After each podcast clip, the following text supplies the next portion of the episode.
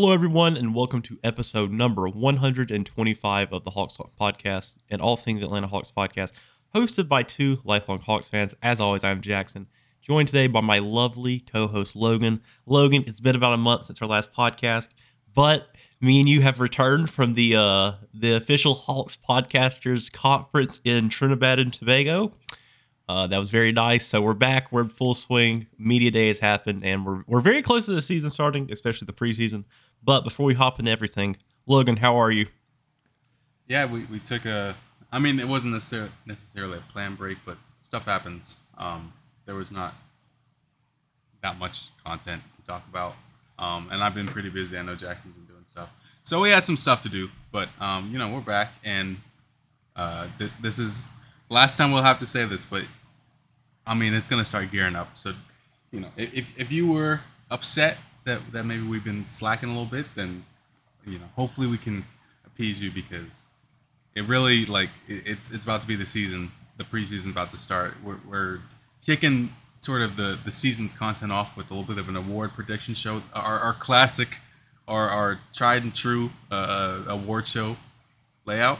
Um, we're gonna be sort of guessing who wins certain awards for the Hawks. Um, and and from here on out, man, we're it's gonna be it's it's almost Hawk season. You know what I mean? So it's gonna be time to start hearing us scream and complain about the Hawks uh, once or twice a week. So it, it's it's good to get back in the swing of things. You can you can you know it's almost the Hawks season starting because the Falcons have already started choking leads. All right, well there's my one Falcons joke per podcast. Uh, let's go. I'm glad I got that out of the way. Um, Logan, media day happened, and it was pretty interesting. It was good to see all the guys again. That's, I mean, that was like a, a, lot of them. Like they were all in Atlanta probably for the first time, like all together. So media day has happened. It went well. It, we got some very good pictures of the squad. It was very good to see the starting five. Um, Logan, was there any t- takeaways you had from media day? I mean, it is media day, so it's mostly just taking pictures and taking some kind of softball questions. Um, because obviously, you know, before the season, you're not going to ask too much crazy. Like I know Brett Rowland um, and some other guys, I think, asked Hunter about the contract. Hunter's not going to say much, which the clock is ticking. There's not much longer before uh, we can reach a, a, contract with Hunter. So it may be a John Collins situation where we're looking at, you know, um, pending RFA status. So we'll see how he performs with that. Um, I guess the only real takeaway I had, which is probably something you wanted to say and, and something that I think people definitely made a note of, was uh, McMillan sort of admitted, like, yeah, Jalen Johnson is going to get minutes this year. He didn't say how many, um, but he did say he's going to get minutes. So it looks like um, the backup power forward spot is his to lose. Um, it's really just him and Mo Harkless behind John Collins there, um, which I mean, just saying that out loud, you would hope Jalen Johnson gets it, just because you know, like let's be real here. If the Hawks want to have a real championship future, they're going to need some of these draft picks to hit. They're going to need Jalen Johnson, AJ Griffin to at least be rotation level players.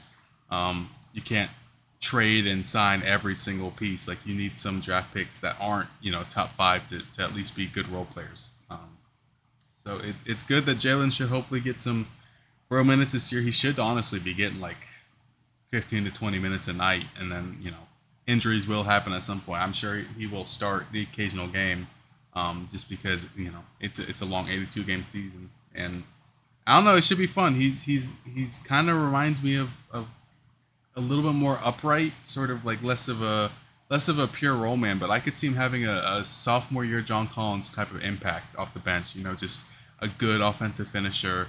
Defense isn't there, but I don't know. That, that's what I'm hoping for. Because like people kind of forget he was like the craziest athlete tested at the combine that year. Like I think he set the record for vertical jump. He's he's an athlete. He's a he should be a very useful piece with uh, our, our sort of point guard and playmaking rotation. So that was my main takeaway. There wasn't too much to take away, honestly. Yeah, I mean, like you said, I mean, the power forward spot, the backup power forward spot at least, is Jalen Johnson to lose. I don't know. I, I don't I like you know you know HoxTalks in fact whenever we're just saying things that are like either 100% in or 0% out it's like look if Jalen Johnson can't beat out Mo Harkless for the backup four spot and like we know McMillan is he has a preference for veterans we saw that last year uh, TLC. Um, you know how that went. But like, I don't know, Jalen, you you kind of have to beat up Mo Harkless. Like, no offense to Mo Harkless, I feel like he's a great end of the bench, you know, type of guy. But Yeah, Jalen Jalen needs to Jalen needs to secure that spot. I have 100 think he will. I think another underrated thing is that uh, not only is Jalen going to play just by virtue of like okay, the powered forward depth chart basically goes you, and then John Collins, and then Okongwu could probably play there some minutes. It depends on how you feel about Okongwu and Capela playing together, which I don't I don't think we've seen much of that. So I wouldn't necessarily say Okongwu's an option there. But another underrated thing is like, you know, John Collins. We've seen it whether it's due to his himself or the NBA ref being biased against him, you take mm-hmm. your pick. He he gets into foul trouble and like I wouldn't say pretty regularly, but I mean out, out of all of our starting, probably the most routine to getting into it. So that obviously leads to more minutes than just you know the spot minutes that he'll get playing behind John Collins. So I think it's like you said, Logan. It's going to be very important that the Hawks do get some, you know, quality contribution out of these you know, draft picks. Like you said, you can't you can't trade for and sign every every you know player on your team. So just them being rotational level players, and I think Jalen Johnson really he, he's going to take a step towards that this year. I have high high. Comp- it seems like Nate really does have high confidence in him. He talked about how last year's G G League experience it like helped Jalen as a player, but also just helped him mature a lot. So I'm very excited about that. I'm very excited. I feel I think all of us are excited to see Jalen get minutes. That's something we wanted last year, and it just like kind of never happened. And then it seems like this year we're actually going to get it. And it's pretty exciting because, you know, if you know me, I have high hopes for him, and I feel like that's uh I feel like what what we did see from Jalen last year, I feel like it was pretty good, offensively. I mean, there's still there's still ways to go on defense, but hey, we'll, we'll take it. You know, we're not look, not every player comes into the league a two way force. That's just how it goes. Um, another thing interesting for media day was I kind of liked that Dejounte, Trae, and Nate McMillan. They all kind of talked about it, and they all went into it. Especially Nate McMillan was that they really hammered home the fact that Trae Young's going to be playing off ball. I'm very excited to see that. I feel like that's the next evolution of his game in a lot of ways. He worked out with Steph Curry this offseason. We all know Steph's off ball gravity is in the best in the league, if not some of the best ever, truthfully. Just, I'm very excited for that.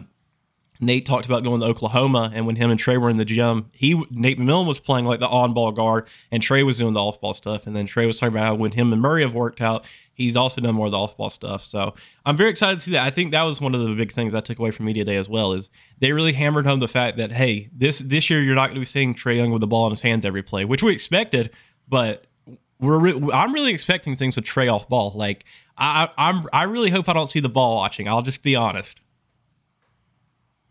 It was, yeah, I think one of the quotes Trae said was like, um, you know, he's happy there's more playmakers on the team so he can focus on scoring a little bit. Which it's kind of like, was he not focused on scoring already? And then I was putting up like 30 a game. So yeah, it's uh, it's sort of just I mean, it's hammering home the fact that the season's almost here. We're almost gonna finally be able to watch this instead of just talk about it and like theorize. So, uh, yeah, it's it's only a couple weeks away until the Hawks are in Abu Dhabi and we play against the Bucks. So, um, I don't know. It, it, it's we're almost there. I think they're going through training camp soon. Gonna be honest, training camp for the NBA is not interesting, but uh, you just gotta hope for a nice, clean, healthy training camp. And I don't know. We're, we're almost there, Jackson. We're in, finally in like the home stretch. Wait, uh, can I say it? Hopefully, no scandals among our head coach. All right, let's get to the award show, everyone. Let's see here. What's no, not that uh, not that that was targeted at anybody. That last little remark, Logan. Ladies and gentlemen, please uh, be faithful to your husbands and your wives. You don't want to ruin your dream job after one very successful year. That's all. That's all. Not targeting anybody, by the way. We're not yeah. liable for anything we're saying. So. Yeah, yeah, exactly. Yeah. Logan, you ready to you ready to kick off this award show? I'm very ready. The infamous Hawks Hawks Award Show, as everyone who listens to the podcast knows, we do one of these at the end of the year. We all dress up fancy. We all get in the suits. We really don't, but that's what I say we do. We're but this one, we're actually at Applebee's back. right now. I just got yeah, a, no, just got some fajitas. We're, we're actually at a bar at Chili's recording this. Where I'm very, we're getting very weird looks from other uh, customers, but you know, hey, this is this is life of podcast. Anyways, Logan, I'm going to go ahead and give you the first award, and I wanted to get this one out of the way because it's it's a bit of a softball, but it'll help you warm up. Uh, I feel like we do this one first every time, but Logan, who's your prediction for the award of Team MVP of the Hawks this year?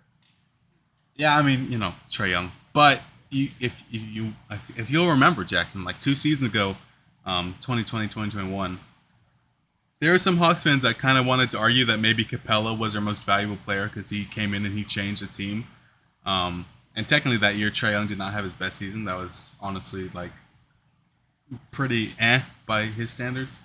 Um, you could argue that same thing with Dejounte. I think Dejounte will make a big difference, and you could make the sort of argument that he's most valuable just because he changed things up. But no, Trang's gonna be the best player. Trang's gonna put up. I don't even. I mean, it's impossible to know what a stat line. Like without Dejounte, you can pretty confidently say he's gonna put up like 28 and nine a game. With with him, it's like, is he gonna put up, you know, less of both, but it's gonna just be more spread out? Is is he gonna like score 33 a game, but he's gonna only have seven assists because he's playing off ball more?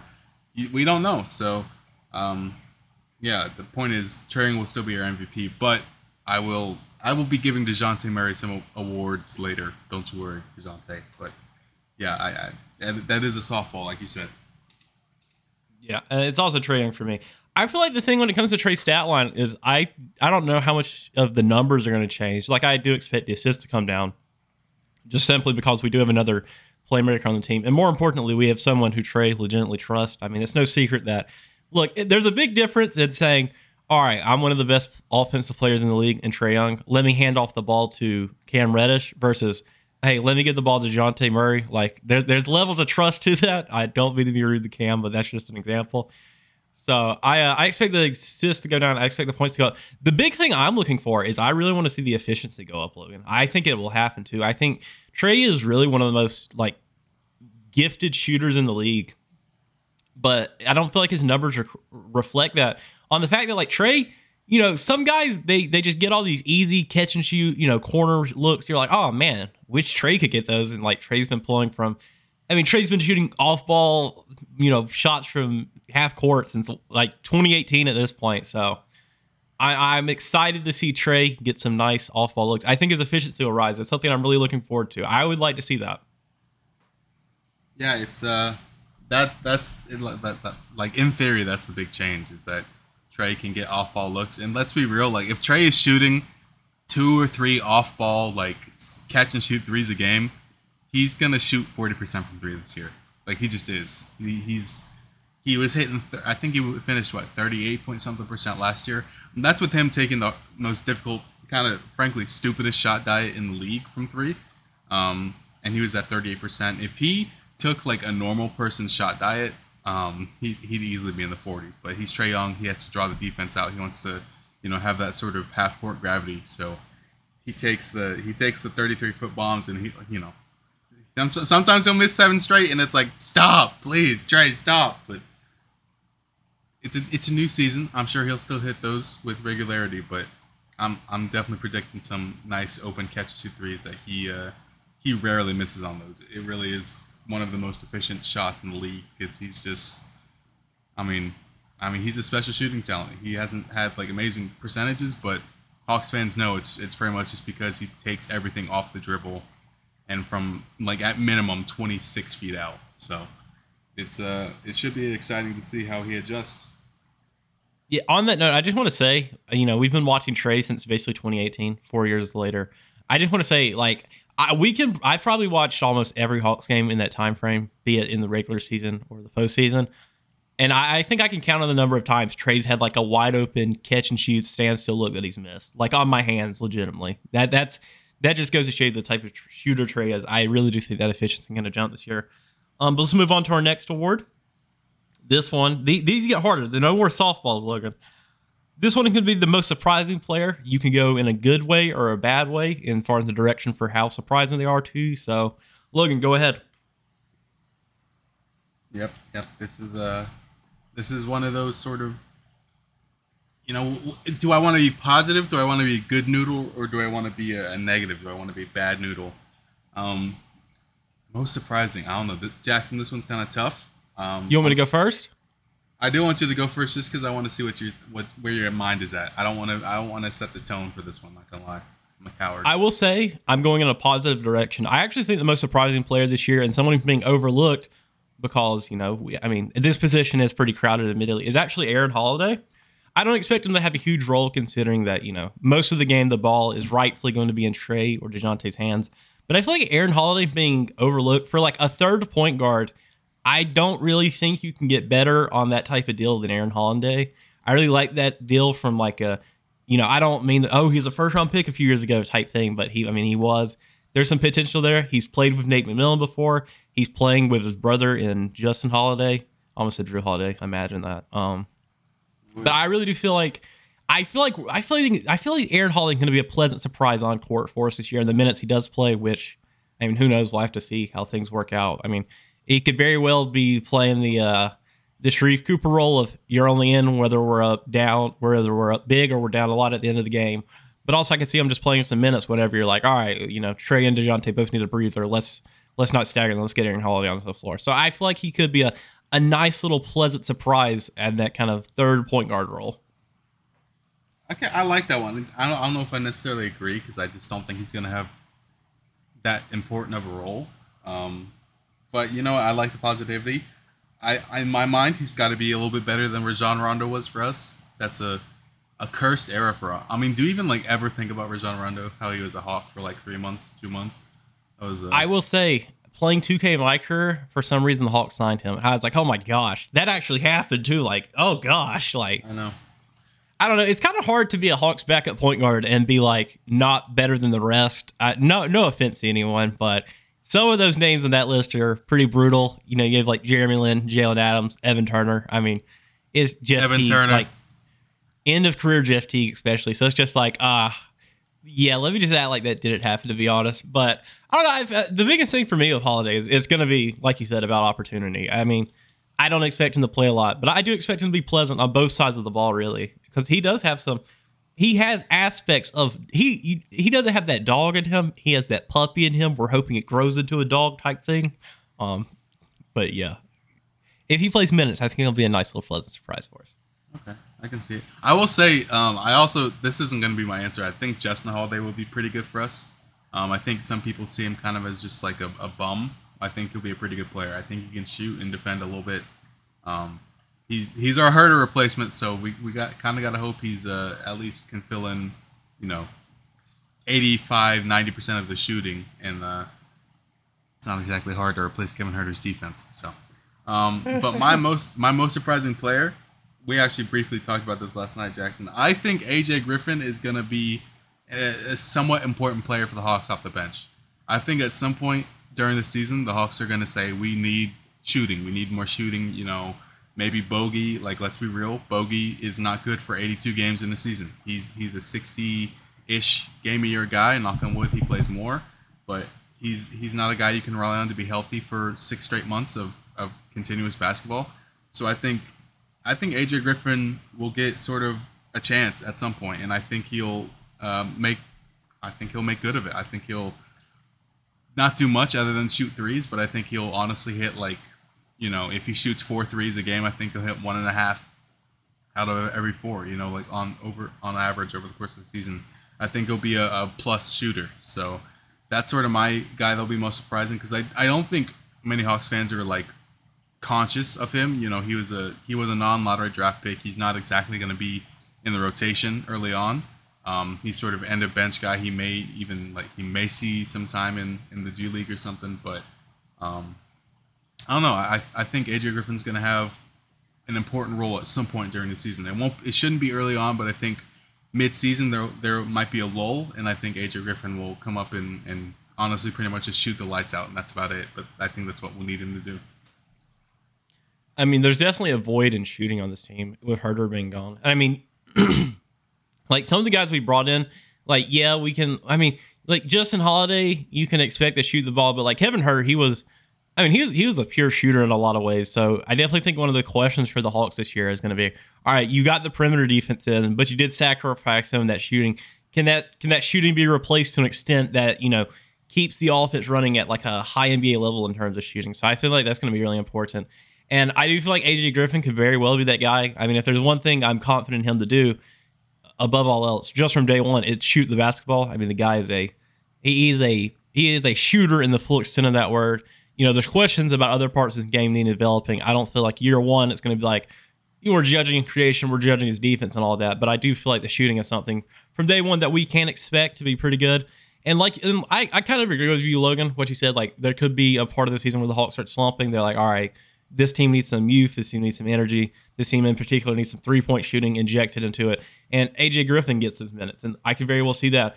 My I hate to do this. My biggest thing is is like, and I'm gonna do the meme. Will like Nate play a rookie? Like, what, what's your what's your stance on that?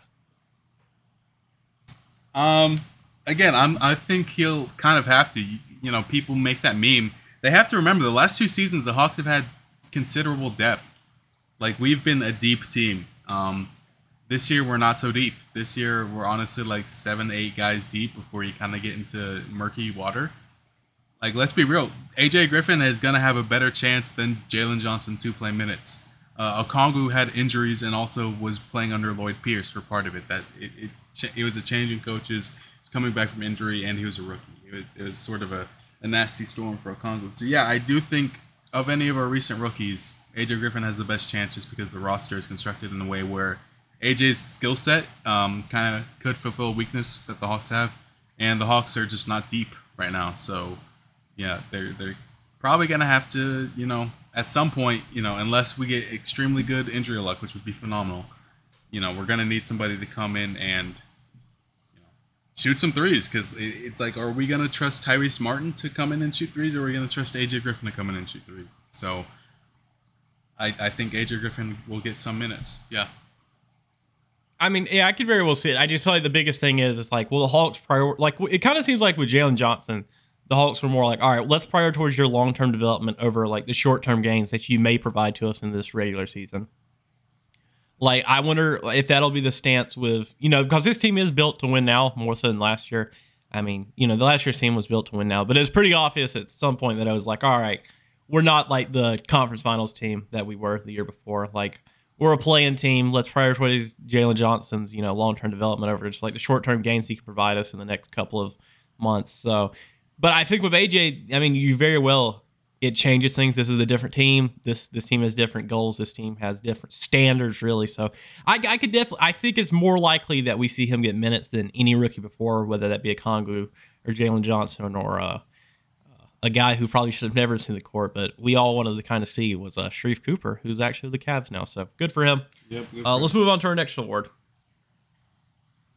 All right, I'm ready. Our Nick. All right, you ready for this one? This this one's a good one. I'll go first for this one. We're, we're gonna take turns. All right. This next award, we got. Is it, it's it's reserve player of the year, correct? Yeah, reserve player of the year, and the the rule set was for this one it can't be any of the projected five, which is Trae, DeJounte, Hunter, John, or Capela, and it can't be Bogey or Okongwu. So you have to pick somebody else from those seven. I feel like that's pretty fair. Reserve yeah. player of the year. Yeah, I think we might have the same answer here. Um, but I'm going to go with Justin Holiday. Uh, I, I sort of alluded to this earlier, but I think he'll shoot pretty well, and I think he'll play okay defense. And I think it's going to be one of those situations where he's going to be playing alongside either Trae or DeJounte for some of his minutes and probably alongside Aaron Holiday for some of his minutes. He's going to be playing with good playmaker. Uh, I think he's going to find this sort of soft spot in the defense and take his shots and sort of be relatively uh, efficient on offense.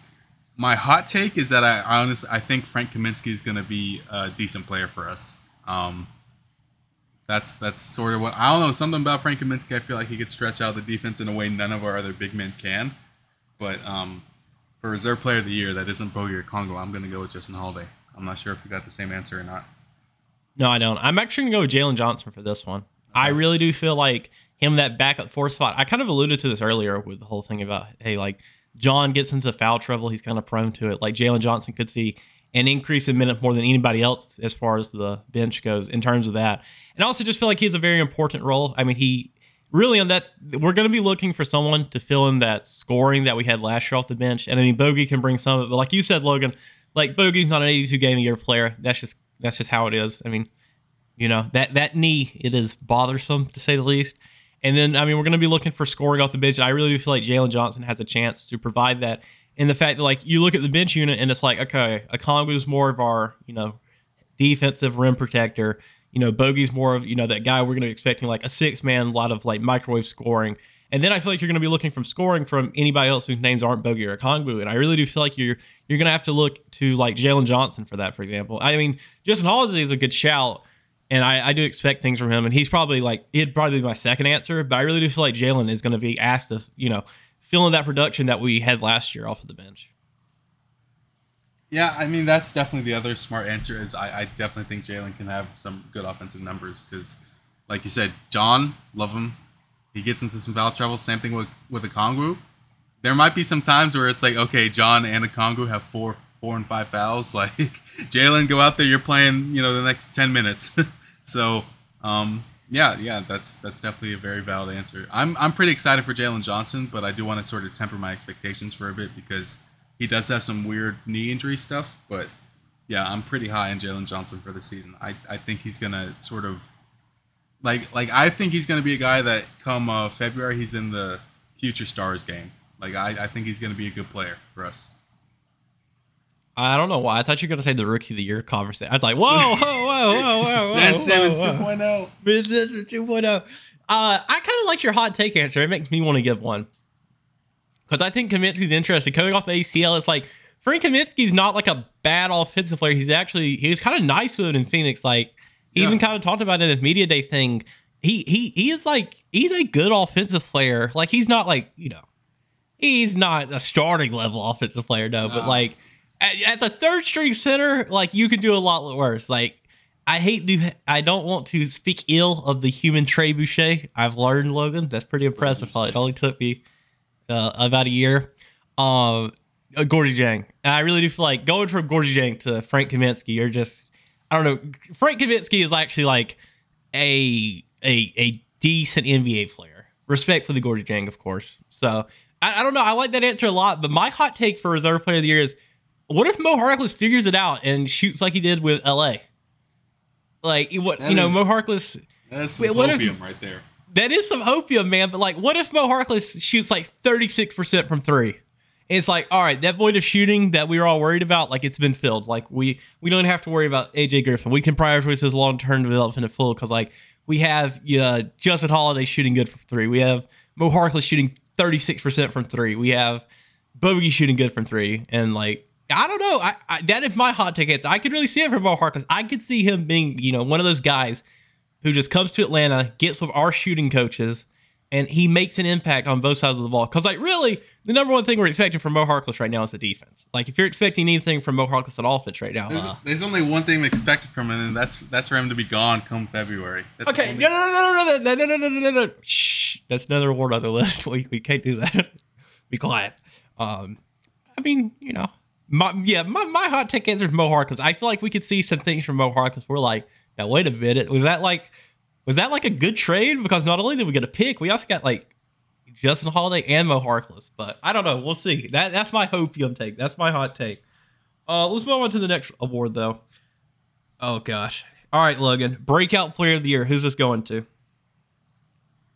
You know, you really have two options here, um, right? Or maybe three. You could say Jalen, um, or realistically, you could say Hunter or Conga, right? Like that's sort of the main options we're looking at because Trae's already broken out, Dejounte's already broken out. I think John Collins. I don't think he's gonna break out. I think he sort of is what he is, um, as long as Capela's here, right? Like that's what I'm thinking. So it's sort of pick your, choice there. Um, I am going to go with Okongwu. I think I think he'll be the breakout guy. I think he'll cement himself as our um, certainly our center for the future to where we are going to be reasonably comfortable to trade Capela um, during the offseason. I know I've been saying this literally for I think two years now, but um, this is the year it's finally true. Because let's be real, with with our cap constraints, we're not gonna we're not gonna keep Capela for 20 a year when we have you know rookie contracted Kongwu. Like it just doesn't make sense. It doesn't make sense. So um, I'm thinking a Congo breaks out. I'm thinking we are able to trade Capela during the offseason for like mid-level wing or maybe a pick or something. And uh, yeah, that's that's sort of my cross my fingers. The only obstacle there is he's not going to be starting, um, barring injuries, and I don't want injuries because we're just we're going to be better when we have two starting level centers than with you know if Capela got hurt and Congo is playing. It's like okay, well now Frank Kaminsky has to play some minutes, and uh, you know, that's not necessarily going to be the best formula for for a lot of games. But yeah, I think Okongwu's going to break out. That's that's my guy. I think. Yeah, I'm gonna. I've been saying. I feel like the past like five podcasts, I've said something about this at this point. I'm gonna keep it going. This is the year, Logan, and I want everybody to get out this tape recorders. This is the year DeAndre Hunter's taking the leap, folks. And I don't care if you like it or not. I don't know if you're ready or not, honestly. But this is the year De- that DeAndre Hunter, he's not becoming an all star. I'll go ahead and say that right now. There's there's too many mouths to feed on this team for him to become an all star. That that is what it is. DeAndre Hunter is become going to become a good NBA starter this year, like legitimately good, like universally agreed upon. He's good. Like there's not going to be some sects of the fan base that are like, okay, DeAndre Hunter's like actually good guys. Like open your eyes. What are you What are you saying? And then there's like other parts that are like DeAndre Hunter, man, what a what an awful fourth pick. Like I I think this is the year that Hunter takes the leap. So I. I, I'm expecting Hunter to break out this year. I've been saying it for a while. I've given my reasons before. You can go back and check those. But he has a lot clearer of a role. He doesn't have so many, you know, other young talent gunning for his position at all times.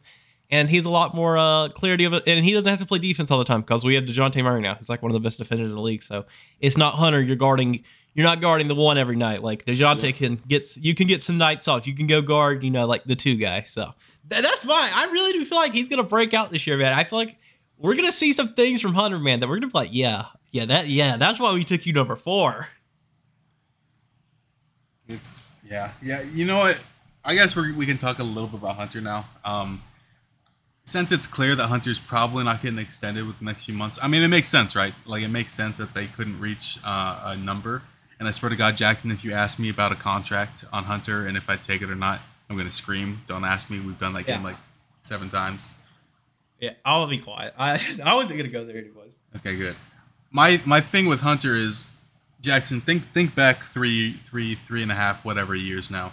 DeAndre Hunter in that in that uh, March Madness run. You know Virginia, the boring ass Virginia Cavaliers. What was the main thing about Hunter that probably stood out to a lot of people, especially during that championship game? That man is just cold under pressure. He just does not get flapped. Like he he just brushes off. He was incredibly good down the stretch in that game. He was going toe to toe with Jarrett Culver, current Hawk, by the way.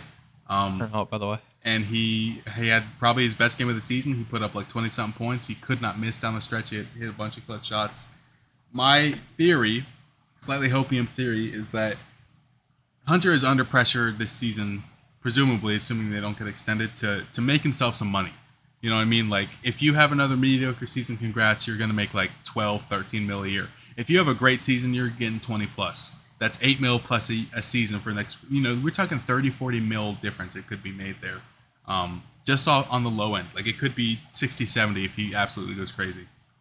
I think slash hope Hunter can look the pressure in the face and just you know ignore it and and perform under pressure. And I think hopefully he can, like you said, just become a good, legit starting small forward for us. Um, I'm not expecting an All Star game. There's a lot of All Stars in the East now. It, like Dejounte may not even make the All Star game. There's just a lot of good players in the East now. Um, but yeah, I, I think Hunter will perform under the pressure of a contract well, and uh, I think it'll benefit him and the Hawks. So that's that's my theory on Hunter. I mean, yeah, I mean, at the end of the day, there's a lot of times in life, there's no better motivator than money. Let's just keep it real, you know? Mm. Everybody's trying to live, leave behind a legacy. They're trying to leave behind a fortune for future generations. Um, you know, as a, you know, I'm not even gonna go there. Let, let's just move on to our next tour. I was gonna say a Jay Z lyric, but I was like, yo, I don't want to do this, yo. I, I might get lost. Um, this is actually an award you came up with, Logan, so you can elaborate a bit more on it. But scapegoat award, who's your prediction for that? And I want you to elaborate more on what this this award means because it was your idea. Yeah, I mean, you know, like let's be real here. There, there's going to be bumps in the road this season, right? Like we're going to have stretches where we don't look great. We're, I mean, unless we win 60 games or something, which I mean, if that happens, so be it. Um, there's going to be a scapegoat. You got to think. Two years ago, who was the scapegoat? It was Lloyd Pierce. Now, granted, Lloyd Pierce probably deserved the boot, but he was absolutely the scapegoat. Last year, who was the scapegoat? It was uh, a little bit of of Nate McMillan, and Nate McMillan really soured on a lot of people. Um, it was a little bit Hunter, it was a little bit John Collins. I think my scapegoat this year, and this is this is a Logan classic, ladies and gentlemen. My scapegoat is gonna be Clint Capela. It's gonna be Clint Capela. That's that's who my scapegoat of the year is gonna be. I think, you know, he's gonna he's gonna be Clint Capela. I think he's gonna be good for good parts of the season, but he's gonna have a stretch where he's really not great, and it's gonna be a stretch where maybe we fall from like the three seed in the East to like the seven seed because it's like the first thirty games and it's kind of cramped. And people are going to start, you know, kind of turning on Capela, and I think he's going to get scapegoated a bit, even though, you know, he's doing reasonably what we ask. So that that's my idea. That's my scapegoat of the year. You know, there's going to be one Atlanta Hawks scapegoat every year. I think this year it's Clint Capela's turn to, to be more than just my scapegoat. He's going to be the scapegoat for the, the whole whole fan base because normally it's just me hating on him, kind of like alone screaming into the clouds. But yeah, yeah. What are you thinking, Jackie? I mean, I feel like the, the popular answer here would be McMillan because McMillan's already like.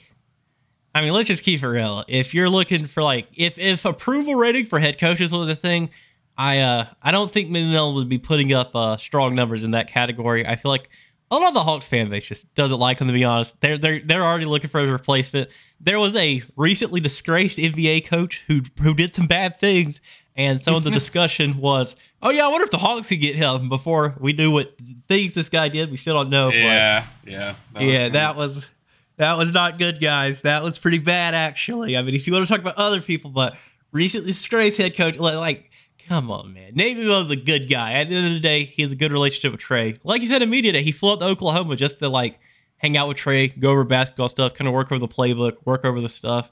He was involved in the Dejounte Murray stuff as well. Him, Trae, and you know, obviously Schlenk, duh. But I uh I feel like that would be the popular answer. My answer, I don't know. This one's a bit of a cop. I feel like it's gonna be John Collins, man. I feel like I just feel like this. Yep. That's what. Yep, and the, the race, I don't know. John Collins is still on the team, Logan and like it seems like that some of that relationship some people off. That pisses some people off. It really does. No, here's my thing. Here's my thing. I wonder how much of that relationship between John and the front office is truly repaired. Like John is a professional. Landry Fields elaborated to that in his. I mean, he straight up said that in his media day press conference.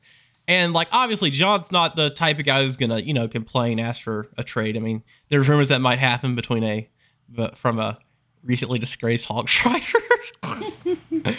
uh, you could you could figure out what that is. Um, my my thing is like, yeah, I I wonder how much of that relationship is truly fixed just with John because I could very much see this becoming a thing where like the Hawks go on like a five game losing skid and it's like dude, we should have traded John this offseason. Like, no, we should have traded John. This we is John's fault. We could have had Kuzma. We should have taken Kuzma. He doesn't. He doesn't fit well with Capela. He doesn't fit well with Murray. There's not enough shooting. We need more of a, a, a, a three at the three at the four position. He's still struggling the back down guards in the post. Like you, you know how it goes, Logan. You've been on Twitter before, so I could. Uh-huh. I don't know.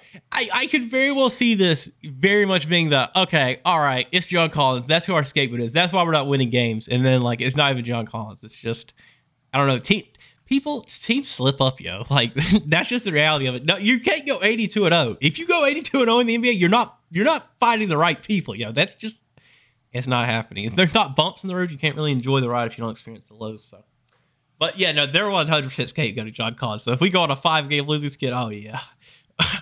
get, get your uh, John Collins on V shirts no. out, Collins fans. You're gonna need them. Hold them tight, boys. like you remember how our schedule this season it starts off with five winnable games.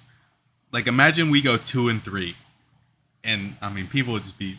I don't even know. I think it'll be John Collins. I think it'll be Nate McMillan. They're gonna be calling for some heads, but yeah, I mean John Collins is the proverbial scapegoat.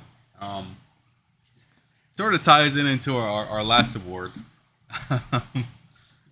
like we're gonna be straight up. Both of us are surprised he wasn't already traded. Um, so the last award is most likely be traded during the season this year.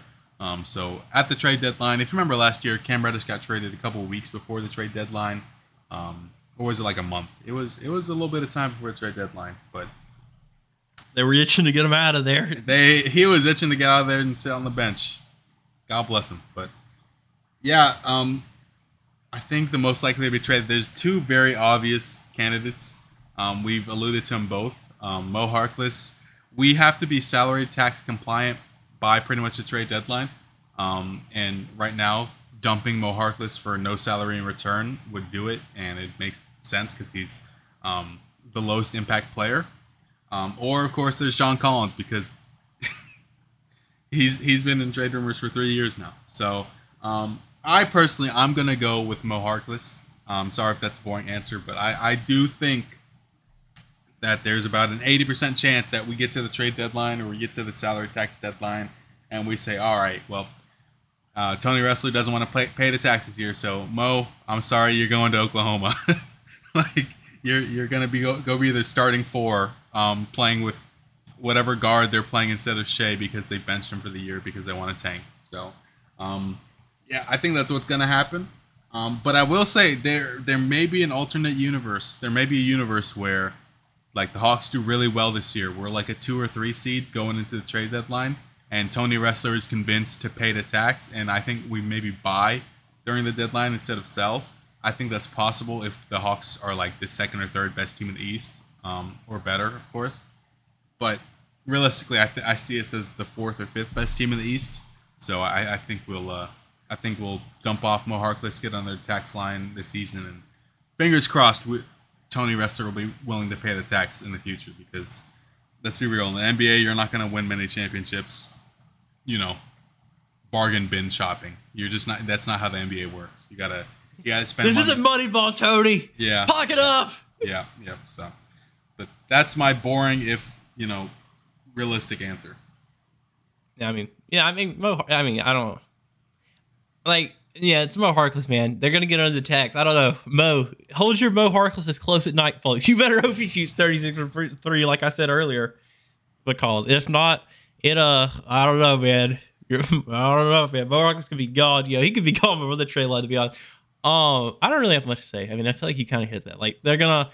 The Hawks are either gonna 100% get under the tax line so they don't have to pay repeater when it's actually time to pony up and pay the tax, or they're just gonna I don't know. Like, let's just keep it real. Marcus isn't worth going into the over the tax for. Like, if they they weren't willing to go into the tax for Kevin Huerter, they better not be willing to go over the tax for damn Mo Harkless. Or I'm gonna like I don't I don't even really like Huerter as much as some of y'all, and I, I will I'll blow a gasket on here too. So ain't nobody trying to pay that luxury tax over Mo Harkless. They should keep it a buck. And I like Mo Harkless. I think the guy. I think there's a chance the guy shoots 36 percent three. And I remember saying we ain't paying the luxury tax for no Mo Harkless.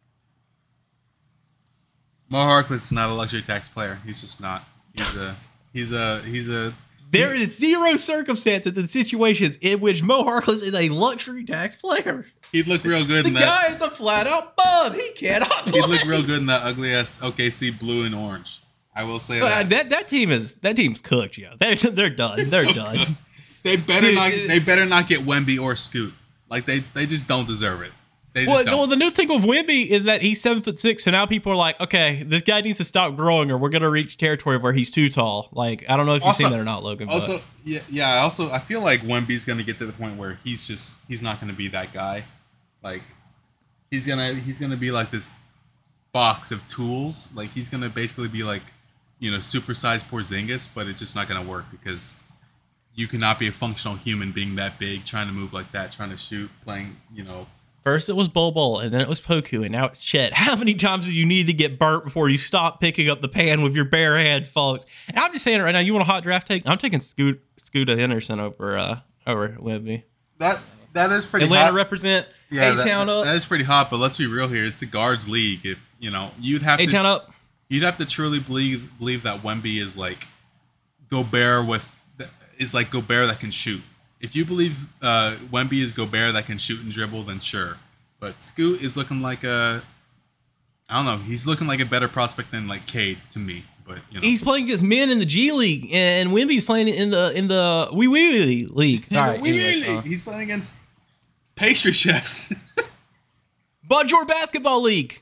Um, let's see. Oh, we do have one more award, by the way. oh, did I skip one? Yeah, Defensive Player of the Year. Oh yeah, yeah, yeah. Right. right. Depoy. we Yeah, you came up with this award, so I just want to. we want to do something sort of classic. Look, I I think I think Dejounte Murray is going to be our depoy. I just think he's going to change our cultural co- culture defensively. I think he's going to go out there and guard the other team's best guard every night.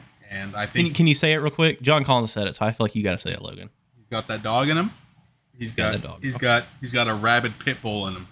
Um, I think he's gonna do Dejounte Murray stuff. He's gonna force like two turnovers, three turnovers a night. He's gonna be great in transition off of those uh, defensive plays he makes. And you know, Hunter may be the better, better like pure coverage guy, but um, I think Dejounte's just gonna change things defensively for us. He's gonna he's gonna be like he's gonna be like good Cam Reddish on defense. Remember good Cam Reddish on defense and how much he was just a disruptor and how much he was just a pain in the ass for the other team. I think that Dejounte is gonna be that, but more disciplined and and, a little bit stronger. So Yeah, I'm going with Dejounte Murray as our depoy, but we actually have a couple guys that are contenders for it, honestly. So Uh, And you know where I'm going with this. It, it's time we got some. It's time we got some good old home cooking, some standing. He, you gave him some flack earlier. I, it's Clint Capela for me. No player is going to matter as much to this team's defense as Clint Capela. He is the one with the nuclear football in a lot of ways. All right, that's just how it goes. Capela is very much still the identity. He's like less of it, but he's still the identity of the defense to me. Because like with Murray, you can make an argument that like his contributions, at least like forty percent of them, will be offensive based. With Capela, no, you no no no no no no no. You we don't need we don't need your offense anymore, Capela. We have Dejounte, John, and Trae, and even Hunter. Capela needs to one hundred percent be that guy on defense. I, I better see no chicanery on that side of the ball. I'll just be honest. Miss layups, I those need to be limited to like once every week, if that. Honestly, like Uh-huh. Capella's full focus needs to be on defense, rebounding the damn basketball. And I mean, you know, I mean, just just dunk the damn basketball for Trae. I mean, it's not hard. You, you, you you're seven feet tall. Just dunk the damn basketball. Um, so you know, I, I think I think Capela's gonna have a lot more focus, energy to exert on defense, even more so than before. He's healthy. That we know of. we know the Hawks like to keep uh, players' health under wraps. So if that changes, that's not on me. Y'all know how these people operate, you know. Um, so that's just me keeping it real. Look, I feel like Capela's he's he's got to still be the identity in a lot of ways. I mean, Dejounte's there to help on the perimeter, but you know, look, you can do whatever on, you want on the perimeter. If guys are funneling down, you get into the hole every time, it doesn't even matter. And that's why you you need your anchor, you need your big guy. And I feel like Capela, I don't know, I feel like a lot of people are ruling him out. Many men are wishing death upon him. Uh, not really, but you know what I mean. Um, they're, saying Okongwu's taking your spot. Even local Hawks podcasters who may or may not be on this podcast right now are saying that. Um, but yeah, I, I feel like it'll be Capela. I, I have I have hope in Capela. There, he just needs to play defense really well, man. Like we, we don't need much else. Like maybe you catch a few lobs a game. You know, you know, you throw down a few. We get them to the highlight reel for the postseason video. All right, hey, Merry Christmas. he needs to grab rebounds and dunk, basically. Um, I mean, you you joke, but like. We don't need you playing offense, Clint. You know, maybe if get out of the maybe- way. Just stay back Yeah, on defense. Honestly, we should play four on five. We we need to discuss this. To be honest, we. I mean, realistically, realistically, teams are going to double trade Trae regardless. Like that happens. Like, like look at the, what the Heat did. The Heat, the Heat didn't even play basketball. They they looked at what James May Smith made, and they're like, nah, nah, we're sweet love. They just threw junk defense at Trae. If if players are just going to get double teamed, hey, we might as well just keep somebody like a uh like a, a strong safety and like prevent defense all the way back. So I don't know. Something to think about. Hey, Hawks, you need any coaching suggestions? Feel free to hit up your boys at hoxtalks at gmail.com. We have some ideas, people. Uh, Not really. I, I prefer to do this. I don't know if I can take the scrutiny. Y'all, y'all be hated over those people over little things, yo. Is that all the awards?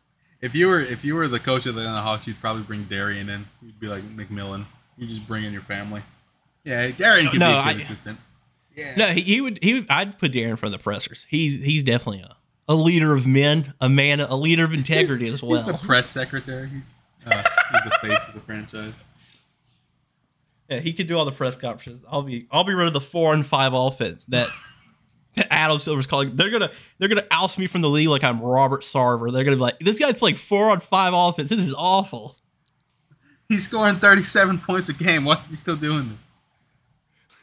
Uh, anyway, um, They've lost 15 games in a row. What is your plan here? What are you cooking? what is he cooking in there? Yeah, but uh, that was our last award, right? Yeah, it was. Wow.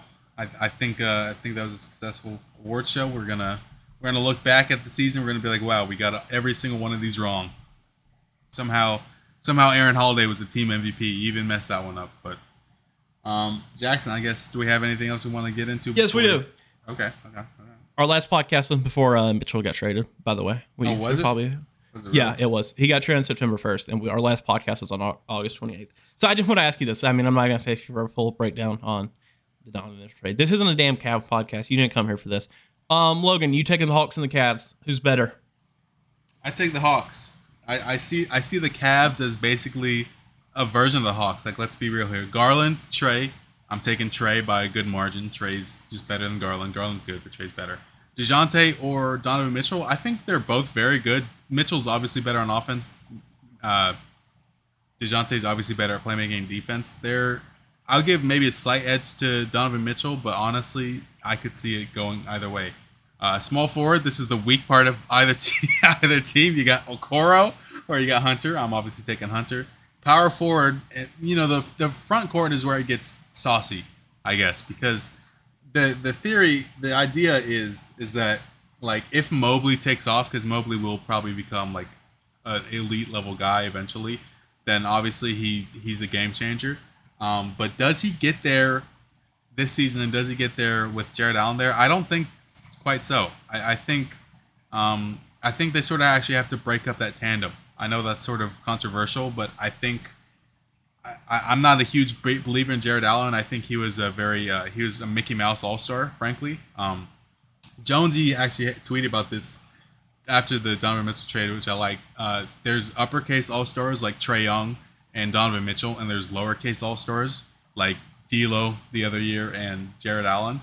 And Jarrett Allen is definitely a lowercase All Star. He's kind of he's kind of just like an All Star. Um, we, we should be careful of that because you know we be hyping up someone as a replacement all. I don't know. You could you the people looking at semantics on Twitter.com, man. I, I don't know. They might they might get on your head if you say that. There, there's nobody nobody. The Cavs are the the new NBA Twitter Reddit media darling. Like they have. Also, it needs to be they said have, they traded a lot. People were acting like it was a swindle. They traded twice as much as we traded for Dejounte Murray. like twice as much honestly, and I'm going to be honest, I don't mean to sound like a hypocrite. I honestly didn't know this until September 1st, 2022. Actually, backcourt defense matters a lot. So I'm I can't I cannot in good faith look at Garland and Mitchell and say, okay, that's better than Trae. Who's Trae and Murray? Who's playing defense? Like, make all the means you want to about Trae. Murray makes up for it and then some. Like Mitchell and Garland, like I. I hate to say that. I think your local HoxTalks boys are putting a, a putting a, we're giving them boys the belt in a, in a 2v2. That's just how it goes. Mm. I mean, they're going to beat us, obviously, but like we're going to get on offense, and frankly, we're taking their little assets to the post every play, and they're not going to be able to do nothing. I mean, they're NBA athletes. So. I mean, they're still going to beat us like twenty-one to two, but we'll we'll get two points in, so that's all that matters. Yeah, yeah. Oh well, it also doesn't make it take it. Hopefully, or they they will just full score. Yeah, but know. they can't play defense. Defense is important. You know, I've been hearing it for years. People have always said about Trae. and now that I'm saying it, I'm like, oh yeah, we have Murray. Defense better. I'm, you know, Yep. Dejounte never broke again better, and now now now now suddenly it's okay not to play defense in the backcourt. Make up your minds. Or, the or the goal shift change every time it's about Trae. Is that what this is? Yeah, kind of. But yeah, that's how it is. Yeah, I mean, really I mean, I know. I I saw a tweet a few months ago that was like, "Are we gonna uh, pretend like uh, Garland isn't close to Trae?" And I'm like, "Yes, we're we're gonna pretend you didn't say that because that is just not the case." Dude, every week people just like look around young guards in the league. They're like, this guy's better than Trae. It started off with Ja, and then they did it with uh, Shai. Uh, yeah, Shai, who's never played. Shai, uh, Shai's not playing until he's about two presidential terms away from his next uh he's his gonna, next full season of regular season. He, he's gonna ask out of OKC before he ever plays another 80 game season for him. Uh, he he's hurt again. Like right now, it's like it's it's hurt in quotations, people. He's not actually hurt. You you if you if you really are drinking the Kool Aid and think he's hurt, dude, me and Logan, we have beachfront property to sell you in North Dakota. Hit us up, hawksox at gmail.com for retail listings. right, wait, real estate listings. Anyways. Yeah. Yeah, no, I'm taking the Hawks over Cleveland as well. Last question. Um, there's been some controversy around the East, Logan, with a certain higher up team, the Boston Celtics. Uh, I mean, well, I'm asking you this: Does it affect how you how you view the rankings of the East? Do you have the Hawks higher? Because I mean, let's face it, the Celtics are going I mean, from having the, a coach that the, big, the bigger the bigger issue is Robert Williams is uh, in a pack now. He's he's he's injured. Um, I could yeah, I could see the Celtics being kind of mediocre by you know the expectations this year. I think they I think they are they are hop like they're skip. I don't know how to describe it. You can jump over them. The Hawks can be better than them this year. I'm not saying they will be, but they can be. So, um, yeah, I mean losing your head coach because he's horny, um, and then losing your best young player because you played him with an injury. Um, you know, it's not a great uh, recipe for success. So um, I don't care that they got Malcolm Brogdon and, and, Derrick White and whatever. It's it's just you know they are they are a team that uh, you can skip over in the standings, but uh, sort of remains to be seen how good their replacement uh, domestic abusing coaches. So Yeah. I mean, yeah, no, that guy, you know, I just got to say, y'all hate on McMillan a lot. McMillan's out here. I He's a remember at the end classy of guy, at least. I, I, a leader of integrity and men, by the way. Just need to get that out there for probably the five thousandth time. I, I just want to say, Nate McMillan wins his first playoff series against the Knicks. A lot of people have made memes about him for years. He has a chance to fire back, give a hard quote. McMillan, you know what the first thing he does, Logan, after he beats the Knicks? He thanks his Lord and Savior Jesus Christ. You know, Ime Udoka was cheating on Nia Long with a staffer. That's not good. So that's why I'm taking Nate McMillan over Ime Udoka, respectfully. So, yeah, I have the I. I, I, we're, the Hawks are going to make a, a home court advantage seed. Is that fair to say? That's one through. Yeah, yeah. yeah, I'm going with that. One through four. 55 plus wins. Let's get it. Run it. Yep. Go Hawks, baby. I'm with you. Wait, what'd you say? I'm with you. All right, Dub. All right, that's all I have to say on the podcast. Let's start wrapping things up. Hey, you're the outro man. I ain't got nothing else to say. Oh, oh, you don't have anything else to say? All right. Uh, just want to say thank you for listening to the HoxTalks podcast. You know, we've been we've been gone for a hot minute, but we're back. Logan, you even talked about this earlier. Media day has come and gone. Training camp is starting. Probably won't be any content for them because I mean NBA training camp is not important. Um, let's just keep it real. Just everyone stay healthy. Let's all uh let's all take a bow real quick. Uh, let's take a mo. Let's take a minute to pray for Boogie's knees.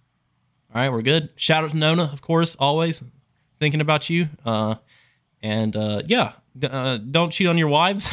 That's always good advice. Ime Udoka, hope you're listening. Uh, maybe you could use this for future reference. Um, no, I want to say thank you for listening. Be sure to check out the Patreon at patreon.com slash Talks. Be sure to subscribe to the podcast on whatever listening platform you listen to so you can get notifications every time a new episode is uploaded. And rate the podcast five stars, people. Thank you. That's what I really appreciate. That that that keeps my serotonin levels high, keeps me happy, keeps me out of the depression. Uh, Logan as well. So make sure you do that. As always, I'm Jackson. That was Logan. Thanks for listening. Love you. Goodbye.